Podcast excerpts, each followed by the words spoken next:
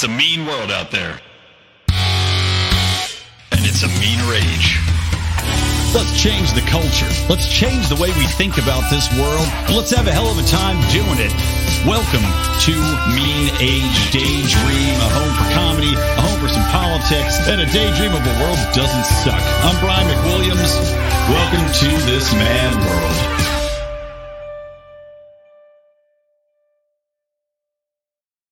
What's happening, everybody? Welcome to Mean Age Daydream, your place to hate with positivity. I am Brian McWilliams, and this show is going to kick off talking a little bit about the old Beyonce, Queen Bey, right? That's what they call her, Queen Bey. But before I talk about the Queenie Poo, I want to tell you guys that we've got a uh, an interesting opportunity here for a good old pal of ours, and this is tied into the Mises Mayors Political Action Committee, formerly known as Mises GOP. Now they're raising money to support Buck Johnson of Counterflow. Of course, you've had on this show before. You've heard Buck and I and, and Mark uh, get drunk and shoot the shit. Love Buck to death, so you know I, uh, I support this full heartedly, but. Basically, we're getting money up to support Buck Johnson for the Counterflow podcast for City Council. He's one of the best community leaders we have. We saw in 2020 what happens when weak leaders are in charge and how just one good guy in the office can save a lot of lives. Mises mayors works to put good Misesian Mises, Misesian men in office who will fight against the Great Reset, push local policies such as contractually obligating cops to protect their citizens and passing their own town charter amendment stating that the government gets its legitimately from legitimacy from property owners. I believe this pack is the right strategy. Um, it's created by HAPA. I'm asking everybody to support this by going to misesgop.org slash lion. Again, misesgop.org slash lion. It's the Mises Mayors pack, but the website remains misesgop.org slash lion and toss a few ducats their way per month to support electing Misesians like Buck. All the money raised is going towards the officials. Not one cent goes to pay the leadership for the PACs like other ones that do that. And the policy will not change. It will stick to that. By joining me and going to misesgop.org slash lion and providing thousands of small monthly payments in donations, we can do what must be done and elect liberty minded men like Buck Johnson and others to power. So, guys, go support that. Like I said, I love Buck. I'm sure, sure you do too. And uh, this is an interesting way of taking it. So, give it a shot. Let's see what they can do. And uh, please give them some dollars. Now, moving on. I mentioned Queen Bey, right? I don't make it a point to dive into the waters of uh, R&B music too often. You know, I listen to the old school groove. Like on my Sirius XM, I listen to the old school hip hop R&B channels. You know, stuff that's from the the 70s to the 90s, right? That's my uh, my R&B groove because that's the stuff I listened to growing up. But I will say, Beyonce's got a new song out and it's called America Has a Problem. Now, when I heard that title, right, I see it's trending, it's trending today uh, when I'm recording this. Oh, it shows my background's jacked. I gotta fix my background, yo. There we go. these these are the things that interrupt your podcast. Um, I recognize like okay, America has a problem is trending on Twitter, and I'm like, okay, is this going to be another, you know, kind of like uh, Childish Gambino with his song "This Is America," which I actually thought was a pretty damn good song. And if you recall, I did an episode about that, about breaking down what you know predominantly was viewed as this leftist rallying cry song, and I saw it as something different. I thought it was much more nuanced than that. But saw Beyonce's got this song called America Has a Problem. Immediately I said, Oh, Jesus Christ, roll my eyes. Because what I presumed, and shame on me for presuming, never a good idea, is that this was going to be another anti-American screed tied into racism. Because typically that is what pop culture is now.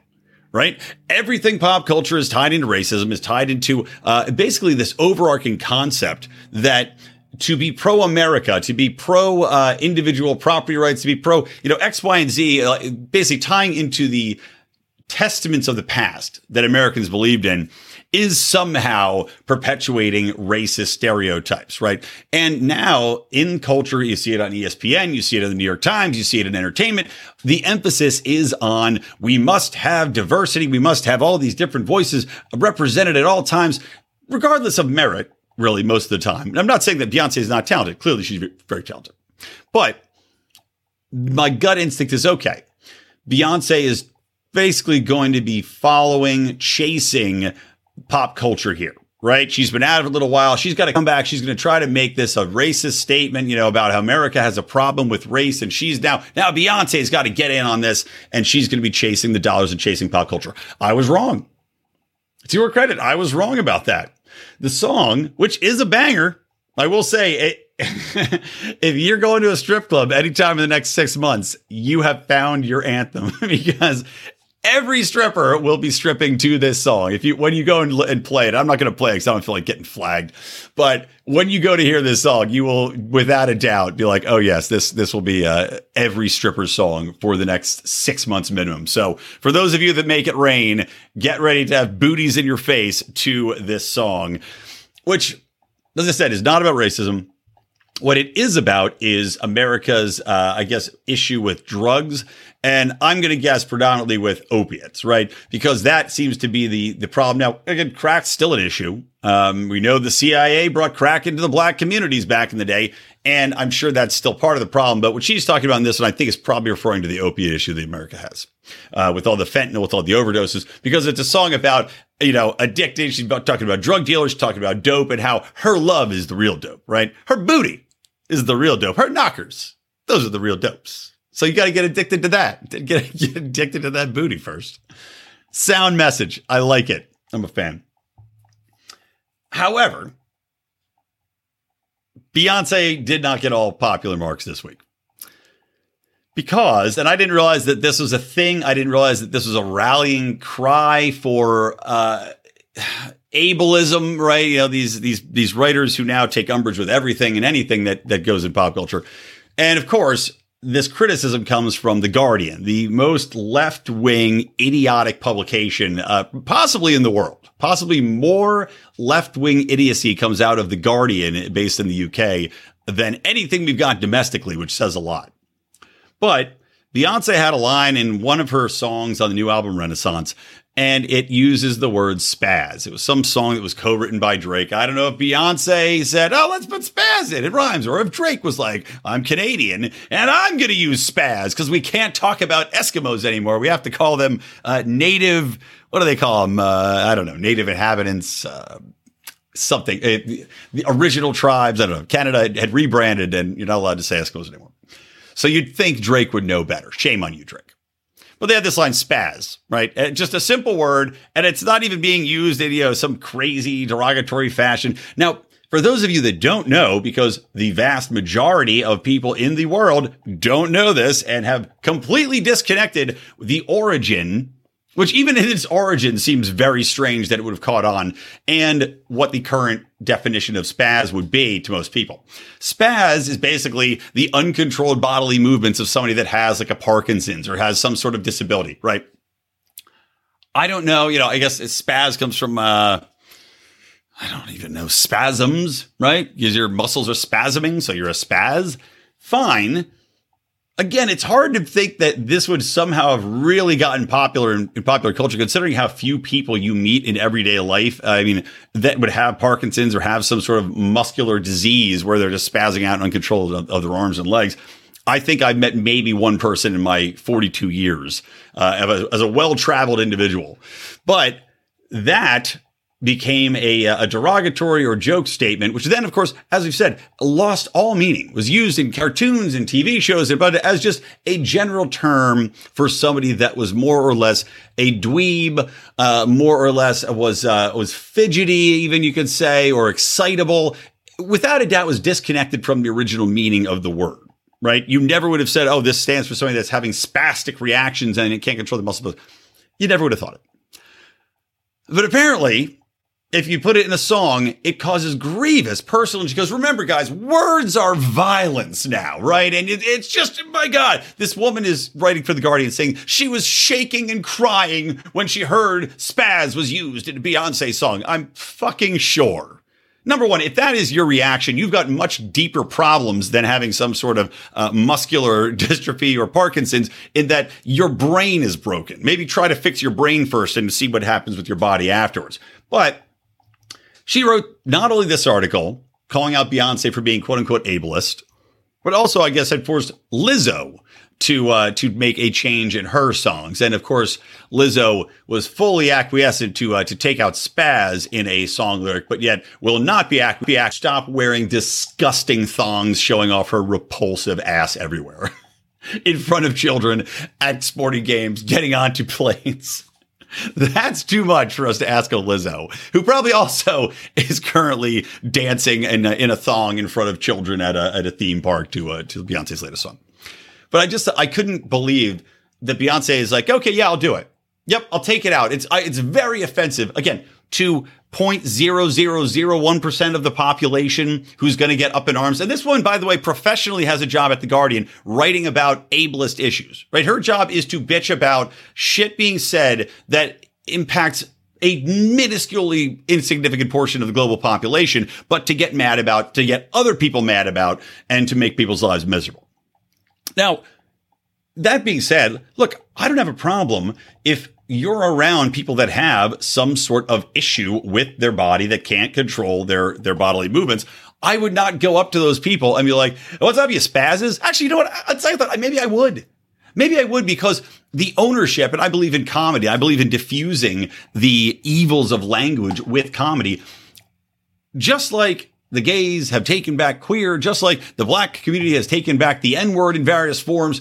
And yeah, that's debate, but you as a disabled community could in fact take this and own it and laugh at it and make basically diffuse the power of that word by not writing eh, articles about how you're offended by its quick phrase in a popular song. I would argue that resuscitating the true meaning of spaz in this manner and forcing a beloved artist that most people are listening to, and, and everybody's going to have the same reaction. What the fuck? Why? Get over it. That's every person's reaction to an article like this, forcing her to change a song lyric that, again, nobody realizes what it even means anymore. This writer at The Guardian is doing more damage more, I would say, psycho- psychological, more cultural damage to other people that have this malady by pointing out the lyric, by forcing a change, by shoving it in everybody's faces, where otherwise they might have listened to the song and be like, ah, oh, spaz, whatever. Mm. I- I'm not a fan of it, but whatever, you know, or they would have said, I'm just going to own it. I'm going to start talking about how I'm a spaz and use it as my own moniker. I'm going to make jokes about it. I'm going to, again, diffuse the potency of that word by owning the word, by making it so innocuous, which it already was, that nobody even connects it to me or a physical impairment that I might have. This is why we're seeing culturally as a society in this fucking victimhood mentality bullshit society we have, things are not getting better. This is why race relations don't get better. This is why ableist stuff isn't getting better. This is why everybody's walking on eggshells and nobody can get along and nobody can talk anymore and dialogue is breaking down because everybody's policing everybody's words and it doesn't make it better. It brings it to the forefront and makes it hurt. It's ripping open a wound and spitting in it putting salt in it, put a little butter on top, and then trying to sew it closed with nice words. And now don't forget, we can't say that word anymore, guys. So stitch it back up, but the damage is done. And now anytime somebody comes and tiptoes around this topic, they're going to see that nice weeping scar that you've created. It is backwards and idiotic. So pathetic Beyonce to go and bend the knee to these, uh, these whining assholes and you don't need to either. You could have been a Chappelle. You could have said, you know what? I didn't mean it as derogatory and offensive. I don't think most people view this as a state turning. I'm just going to leave it in. Why don't we see what the public reaction is? But no. One dumb article in the Guardian, and we got to change all the things. We got to rewrite. We got to rewrite the song. We got to put in a new lyric. We got to re-release it. Pathetic, pathetic. Beyonce, mm. Queen, Mm-mm-mm. Queen for a day, maybe. Say you're queen of queen of garbage, queen of rubbish, queen of refuse. Boo! Boo! Sad. You know, it's not sad. The BOHRing Podcast. Now we're making some changes.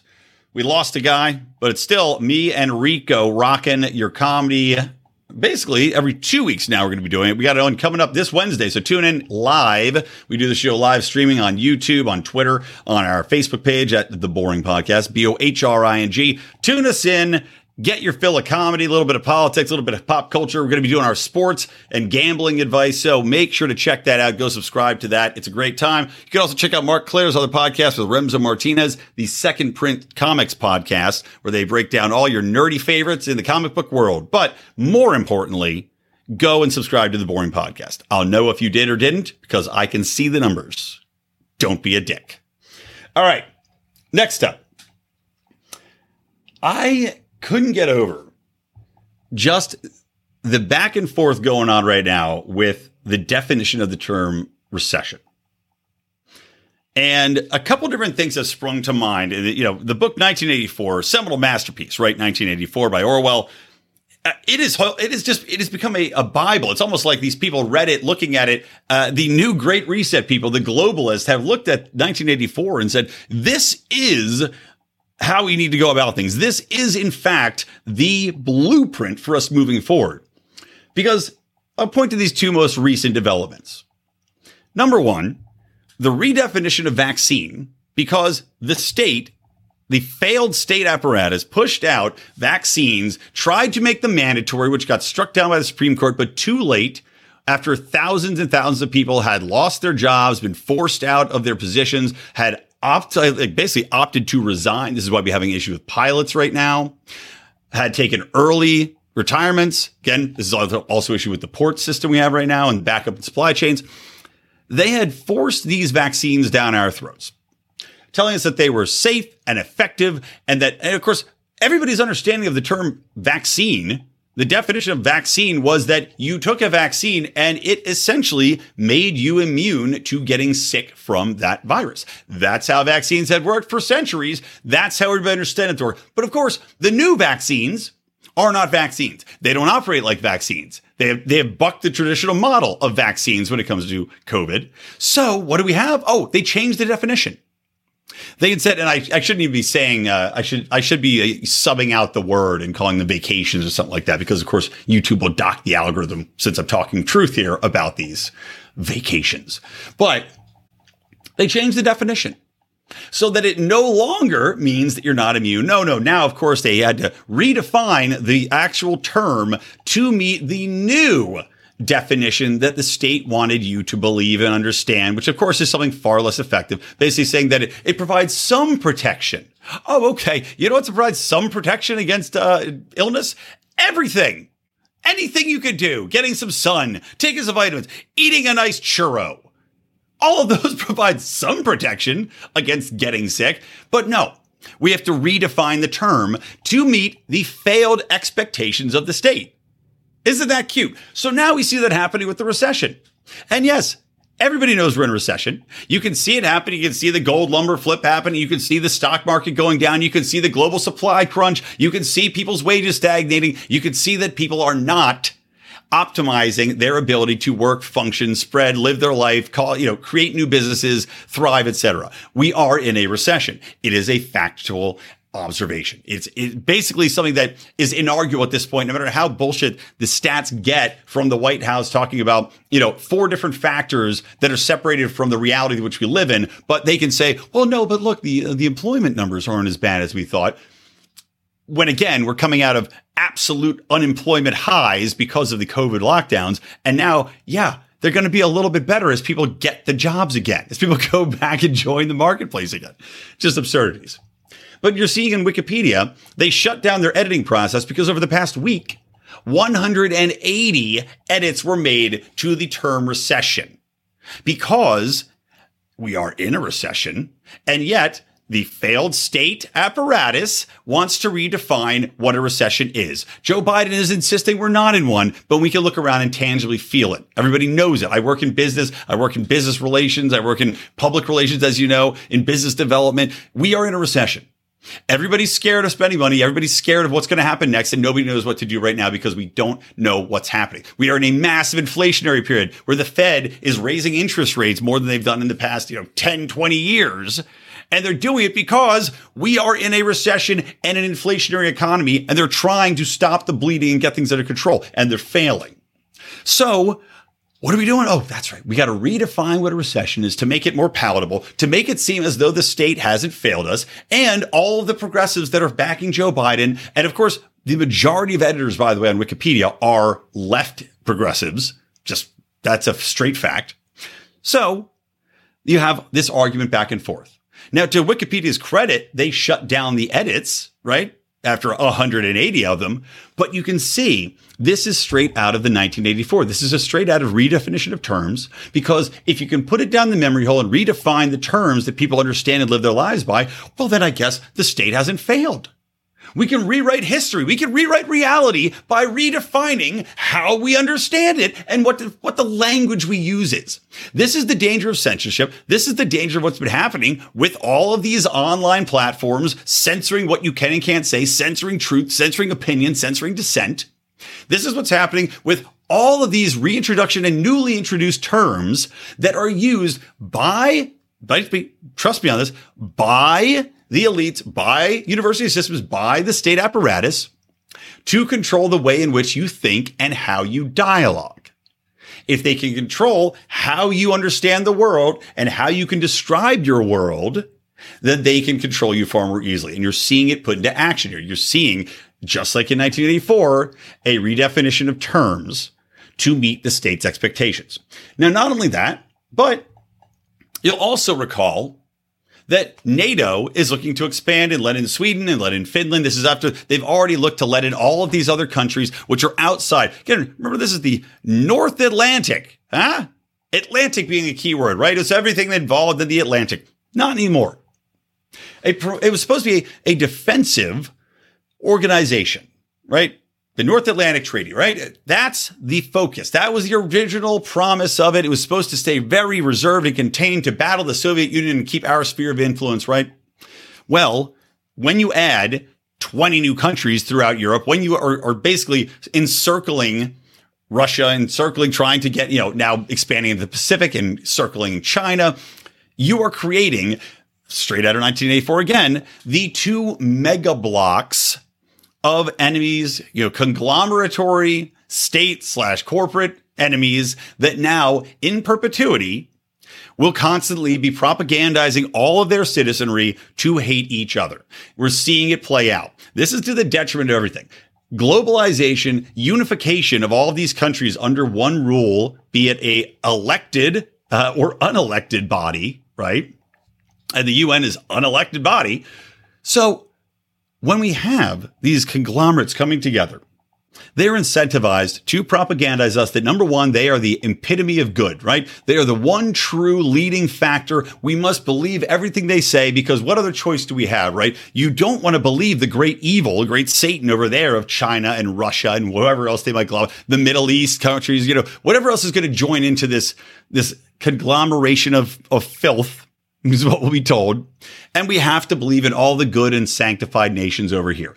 This is the goal of these two organizations to basically create two spheres wherein we constantly have one enemy on the other side and one angel on our shoulder here. And they're always going to be alternating basically who's at war, who's at fault, who's bombing who, who's going to do like back and forth forever. And we will be trained and propagandized by state apparatus and by these, again, the unification of the media and the government and the erasure of propaganda and anti-propaganda laws domestically, which have already been taken away. And we will be told that everything that is going on over there is to our detriment, that we must absolutely, without a doubt, hate them, and there's no going back. And they'll continue to expand until there are two groups. You're seeing it right now. You're seeing it with the constant expansion, and we're seeing the spheres shake out with China and Russia becoming their block and NATO becoming its block. It's scary, folks, but I don't want to be negative on this show. Apart from that, I have to bring it up because it's a danger, but I want to stay positive, right? I want to stay positive. And to that extent, I want to talk about the I guess something I was thinking about the other day, which is as we look at Nancy Pelosi flying over to poke the uh, the panda that is China, right? China said, look, we will shoot Nancy Pelosi down if she's going to fly over to Taiwan. Look, I would have loved it if it happened. I would have loved it.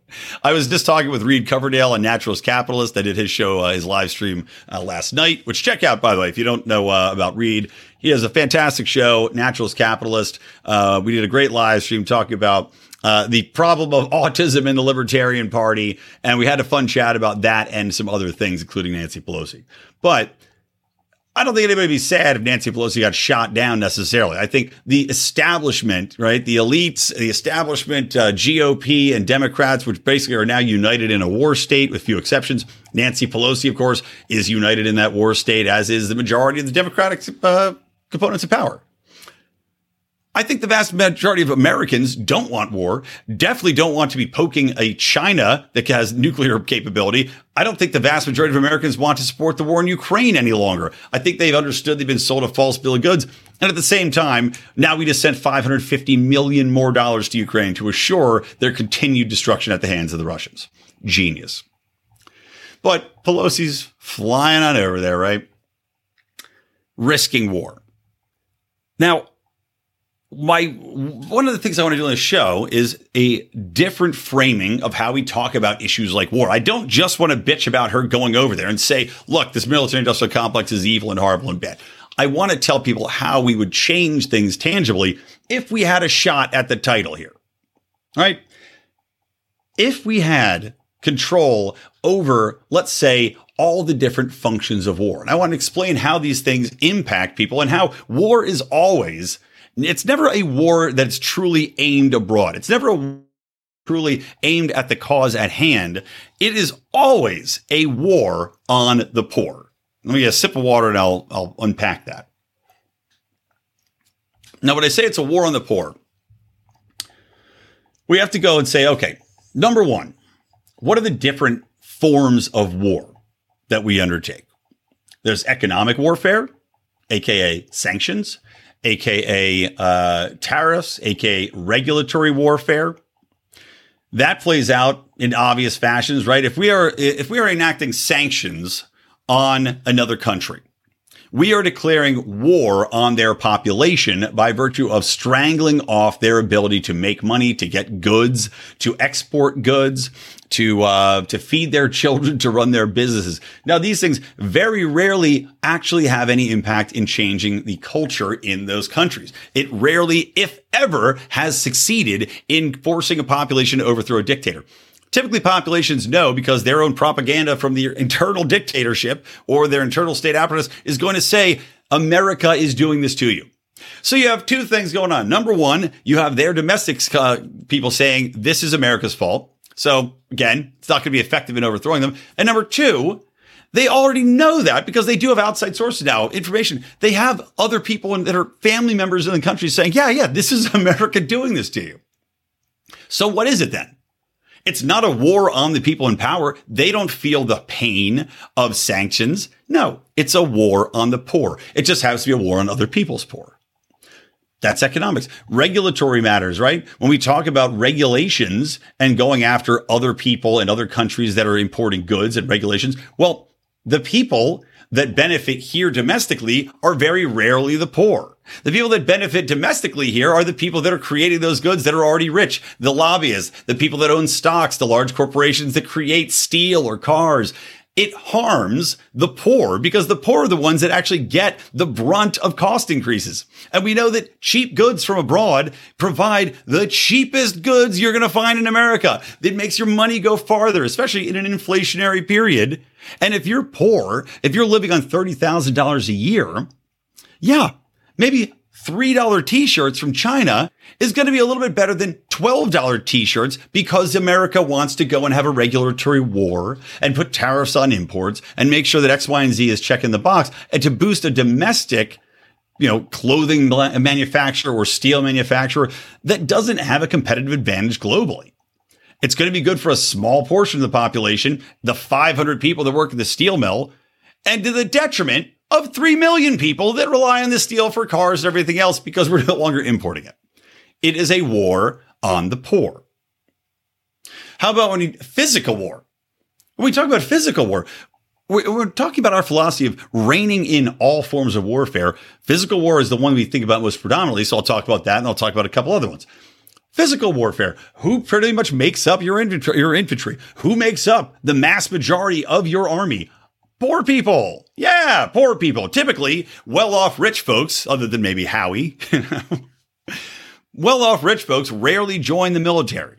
If they do, they're having a dark time of the soul, or they have a, a, proud tradition, let's say, of military heritage. And even that right now is falling apart. You're not having as many people join up. People are getting wised up to the fact that our military here in the, in the United States isn't actually fighting for our freedoms anymore. It is working at the behest of a cabal of global elites NATOs of the world to go and enact actions that don't really impact anything here at home. They don't make us safer. In fact, they probably endanger us more than they do anything else. But they're made up and comprised of poor people that need to get an, an, advantage somehow, that need to get a start, that can't afford college, that can't afford homing. You know, a lot of people that'll join up that are first immigration status people that need to get citizenship in order to get paid. They need to have some sort of validation in the country. And they're willing to go and join up the military on false promises, but they're the ones that are sent off to die. Even the people I'm talking about that have long military heritage, if you have somebody that had three generations of uh, military men and their family, odds are they probably got to a decent status, right? If you're a lifelong Navy man, let's say, well, your dad was probably somewhere high up in the Navy, high up in the Army, high up in the Marines, or whatever it might be. So you probably aren't going to be living the life of a grunt. You know, you probably have a decent lifestyle, decent, decent wage if they spent that much time and retired early, you know. So you probably got boosted up. Maybe you're in officer training school, leaving the chaff, leaving the cannon fodder to be taken up by the poor. Who also pays for all these wars, right? Who pays for these things? Now, granted, the poorest of the poor get tax breaks, but let's just say the, the lower middle income people that are still taxed that are still funding these wars, that are still working wages, that are still building, you know, they're working in the factories to create the bombs. It's still based off the backs of the poor that all of these things are enacted. I mean, it just is something that is so unbelievable that people buy into these, and, and, even that the phraseology that we're going to have a war on X even works. Like this is what I'm saying. When we, you know, if we can get a shot at this, we can rein in all of these various warfares that are without a doubt aimed, targeted based on an perpetrated on the poor. How about the war on climate? Now, Prince Charles went and said, well, we have to take a war mentality to fighting climate. Okay. What did that mean, Prince Charles? Well, to me, that means that they can nationalize goods and services. They can nationalize and shut down, you know, fossil fuel plants. They can force people into making and manufacturing things that might be more conducive to climate. They can do X, Y, and Z because if it's a war, well, that pretty much enables you to take a warfare state and say, okay, well, it's a different uh, set of rules we're playing by, right? But apart from that, what does climate change affect the most when we talk about combating it? They'll tell you that climate change impacts poor people the most, right? Now, this is all based off bullshit, by the way. Every study that's ever seen, every every article I've ever read about how climate change is impacting poor people more than anything is based off of conjecture and bullshit. Because I'll tell you tangibly where the war does impact poor people. It impacts it with fossil fuels because fossil fuels are the cheapest, the most readily accessible, last the longest, are the most cost efficient, and oh yeah, are most predominant in areas where people are the poorest. Not just here in the US, where I'm telling you, you don't have in bumblefuck Pennsylvania in the middle of, you know, a town of 600 people that, uh, I don't know, used to be a, a, town that created widgets and now just is a town that creates meth. You don't have a lot of solar panels. You don't have a lot of wind farms. You don't have a lot of dams. not a lot of, not a lot of hydrogen batteries in there. No, you have people that need fossil fuels to depend on often to heat their houses. You don't even know if you've got reliable electricity out in the middle of nowhere. But no, let's make sure that we have a war on fossil fuels, aka a war on the poor. Right now, you have progressives saying that, well, these massive increases in the cost of gasoline, oh, they're a good thing because it's going to accelerate our change to fossil fuels or change to a renewable energy. Great. Cool. Who's that a war on then? The poor. Who's that a war on? The guy that has to drive to work every day, the guy that's driving a truck, the guy that's driving, a, you know, that's using a, a lawnmower that's a gas powered lawnmower, which, by the way, in California, they tried to make it illegal for our vastly majority immigration gardeners, one of whom is probably going to interrupt this very podcast today, from using gas powered lawnmowers, gas powered uh, weed whackers, gas powered leaf blowers because, you know, the environment. So they're going to force these people into buying brand new equipment, which they don't need, get rid of functional equipment, which is long lasting. The batteries don't run out. Nobody likes to talk about that either. The battery life of cars. A Tesla's battery life is about 10 years, right? Astronomically expensive to replace. Just trash the car. You're not going to do it. This has come up with Teslas as a problem. And every, by the way, electric vehicle. You can have a car that runs on fossil fuels that'll last somebody 25 years okay, maybe it's not the most efficient, but you're telling me it's not going to be more efficient for them to have that car, to keep that car, than to create brand new cars and materials all the time, to replace this car every 10 years, to replace the battery in the car at an astronomical cost. And by the way, what are we using to create the batteries, the power that you have to power the grid? Fossil fuels. But in the meantime, they're waging a war on the absolute most vulnerable populations. And on a global scale, you're talking about cultures that are now coming up, the Africas of the world, right? The poor and rural areas in Asia that are coming up, India, for Christ's sakes, where, you know, it's just unbelievable pottery. pottery, beautiful pottery in India, by the way. Come look at this beautiful vase. Poverty, unbelievable poverty. And you've got these people trying to make their lives unlivable instead of allowing them to use fossil fuels which, by the way, increased the livelihood. Capitalism and fossil fuels increased the livelihood, the level of living, and the standard of living across the board and pulled billions of people out of poverty in the course of 30 years. They want to reverse that. They want to tell these people that we, the first world countries, right? The Germanys, the United States, we want to live off the largesse, right? We, we already went through our fossil fuels phase. We did that. So we want to insist that you guys don't do that. We're going to set you back about 50 years as far as evolution because we're not going to allow you to use these ultra cheap fossil fuels that are the backbone from any growing economy. Nope. Instead, we're going to limit you. We're going to force you to put in these windmills and these, these things that are inefficient, slow, and expensive to build, and with no network backing, by the way. They, they don't have a grid to support it. Again, you don't need a grid for gasoline, right? You put it in the ground, you pump it in your car, you can drive around, you can run your tractor, you can put it in a generator, and you have electricity. You know what you don't have? When you have nothing but solar panels and wind farms, you have to have a hell of a network run in there. And I don't see any rural communities doing that. I don't see rural India doing that, nor rural China, nor rural parts of the United States without a massive government backing. And where does that backing come from? Oh, that's right. The war on the poor by causing inflation because our war on poverty is also a war on the poor. Yes, that's right, folks. Isn't that cute how that works out? Because we are enacting inflationary procedures by printing trillions of dollars to give to people, right? And we think this is going to be a great boon to them. Here, help me lift you up with $3,000. Yeah, life changing money, I'm sure. Not to say that it can't help some people, but it's there and it's gone. And then you find out that that $3,000 that they said to everybody, well, that's made all of your prices increase. Your rent's gone up. Your fuel costs have gone up. Your food prices have gone up. Minimum wage laws, right? This is a war on poverty, a war on income inequality. Guess what? Here in California, we've got some of the highest minimum wage laws in the world. Guess what our poverty income inequality rate is? Guess who's got the largest disparity between the rich and the poor of any state in the union? If you said California, twerk your ass on a pole to a Beyonce song because you won that prize. Yeah, it's California. Amazing how these policies work out. But that's what happens.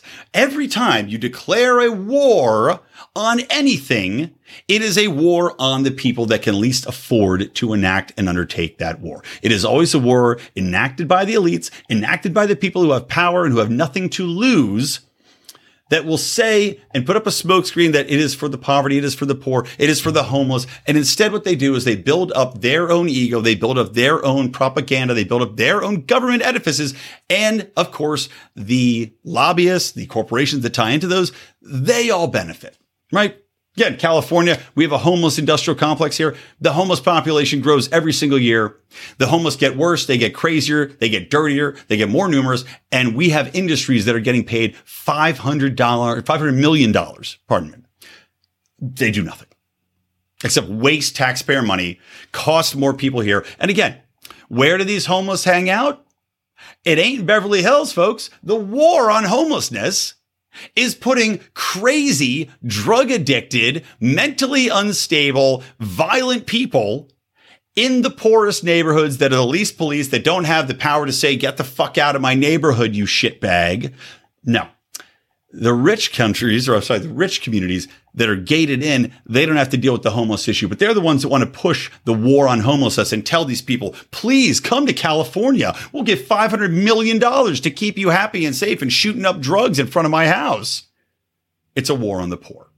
And who are most likely to end up homeless? The poor. The very same poor that have had the housing costs inflate beyond what is possible without government intervention in the war on the housing crisis. It's a beautiful thing. now I know you're right. That doesn't sound positive, but I'm telling you this because it's a very simple solution that I'm preaching here. From our perspective, when we say end the wars, I'm talking about end the wars. All of the wars. Every war that is fought from a governmental perspective is always lost. They're always fucking lost, guys. And we have to make that clear to people. Stop being used. I was thinking about this the other day. So, you know, again, I'm listening to the Machiavellians. Um, great book, by the way, if you check that out. And in the Machiavellians, he's talking about, you know, quoting uh, Plato. And basically, the emphasis has to be on simple emotional communications, right? Three letters, you know, three word sentences, short propaganda that is effective, that can get the message across. And I think stop being used. It's a perfect phrase. Nobody wants to be used. Nobody wants to be taken advantage of, but that's what we're all being doing like, constantly. I mean, the government takes advantage of our work. It takes advantage of our trust. It takes advantage of our belief in a system of what could be and it turns it on its head and it just fucks us right in the ass. And then all these people seem to turn around and say, Thank you. May I please have another? Let's go fight another war. And they promise you this one's going to be different. This war is a one we can win. And yet, what do we have? Spiraling national debt unbelievable inflation, unsustainable housing rates, a war state run mad, a population that is terrified of what's coming around the corner, record low savings, homelessness everywhere. Stop all the wars. That's what we can bring to the table. No more wars of any kind.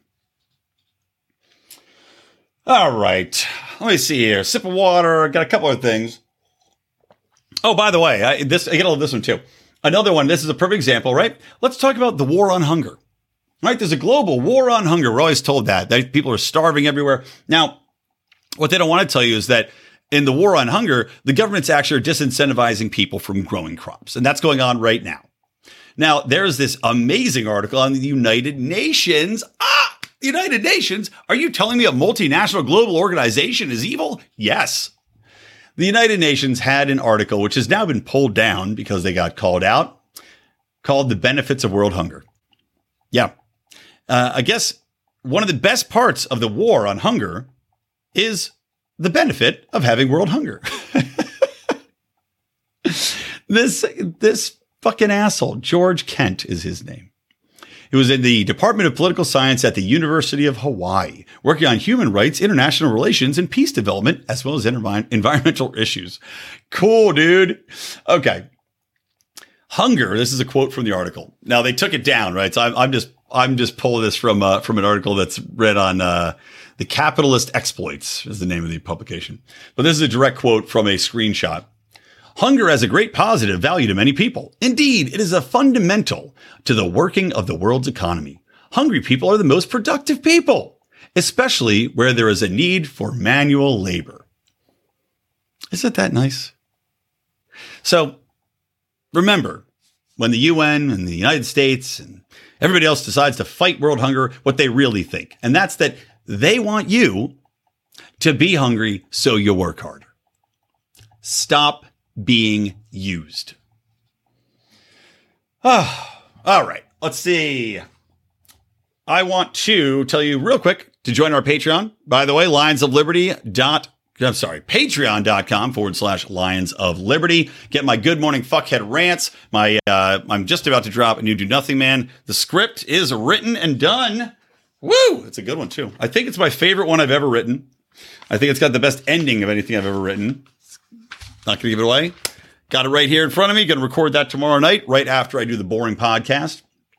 And of course, you can get other bonus content like early releases of our uh, videos, of our interviews. You can get a, of course, we're going to be coming back with new football season. Also, probably going to do a little bit of a new show ideation. We're going to, uh, Odie and I are going to talk about it. I think we're going to, to launch a new show, kind of like a roundtable show. So stay tuned there. But in the meantime, go support the show if you'd be so kind. Patreon.com forward slash Lions of Liberty or lionsofliberty.locals.com. Now then, how about this last little tidbit, right? Rand Paul, Rand Paul's been killing it. Uh, I will say he has called out once again, fighting with the National Institute of Health, which we know has acknowledged that these doctors get paid out. The people at the National Institute of Health are basically in a closed circuit of corruption, of, of, advocating for drugs that they've worked on, for getting paid out for patents that they're on, and then applying those patents and basically forcing governments into adopting the patents that they have as national policy, right? This is confirmed. They've had the exact same cadre of people that just circulate internally ad nauseum. And of course, it's Fauci, it's the director of the NIH.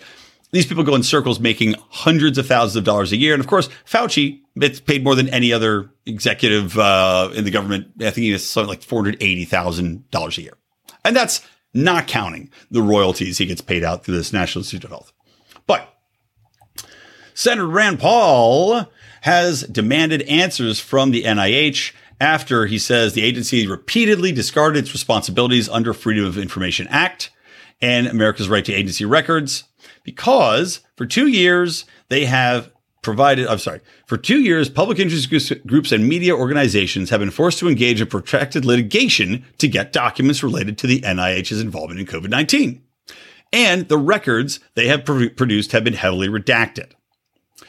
So that seems to be a little bit insane, right? If you've got a government employee and a Freedom of Information Act for a government institution, right? The National Institute of Health working to provide public policy and guidance.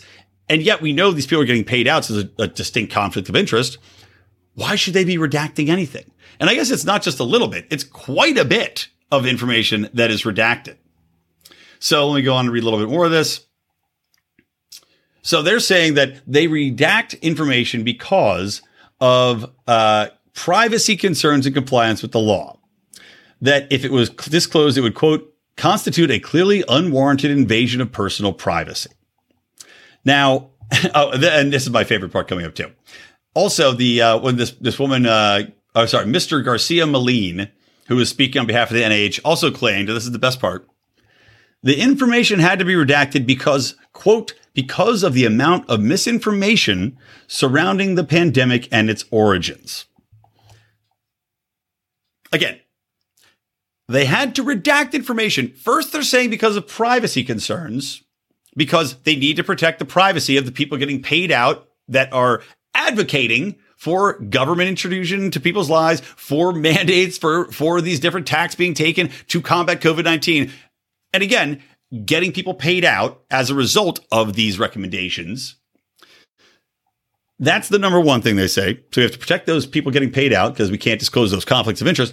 But no, we also had to redact information to combat the amount of misinformation surrounding the pandemic and its oranges or oranges origins.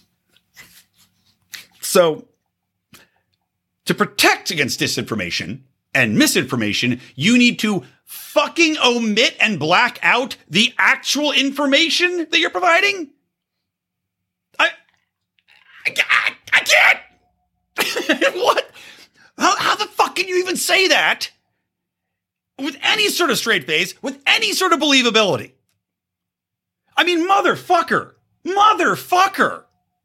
Again, this is 1984 shit. I'm sorry, I can't tell you the truth because you might misinterpret the truth.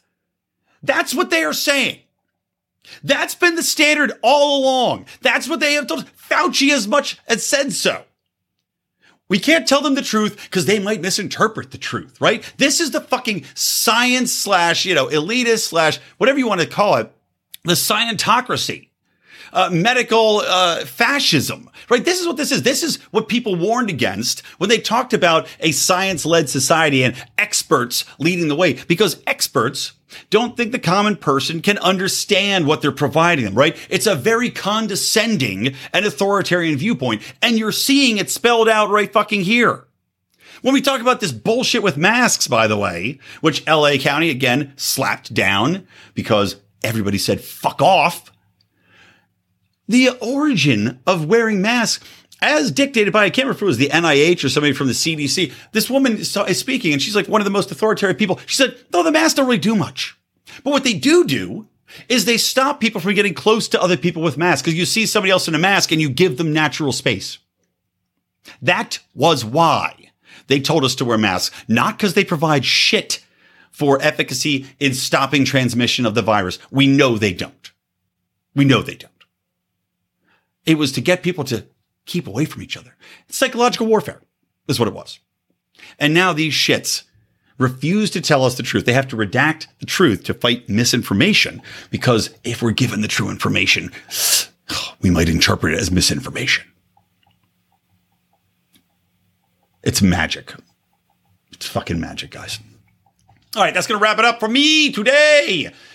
Guys, Thanks for listening in to Mean Age Daydream here the Lions Liberty Network. Again, subscribe. We've got three individual feeds now for each show. Of course, you can find the Mean Age Daydream solo feed, and you should because I did a bonus episode talking about, uh, as I said, it was Voguely Grotesque, and that was talking about Zelensky and uh, I still don't know his wife's name. I called her uh, Walensky Zelensky.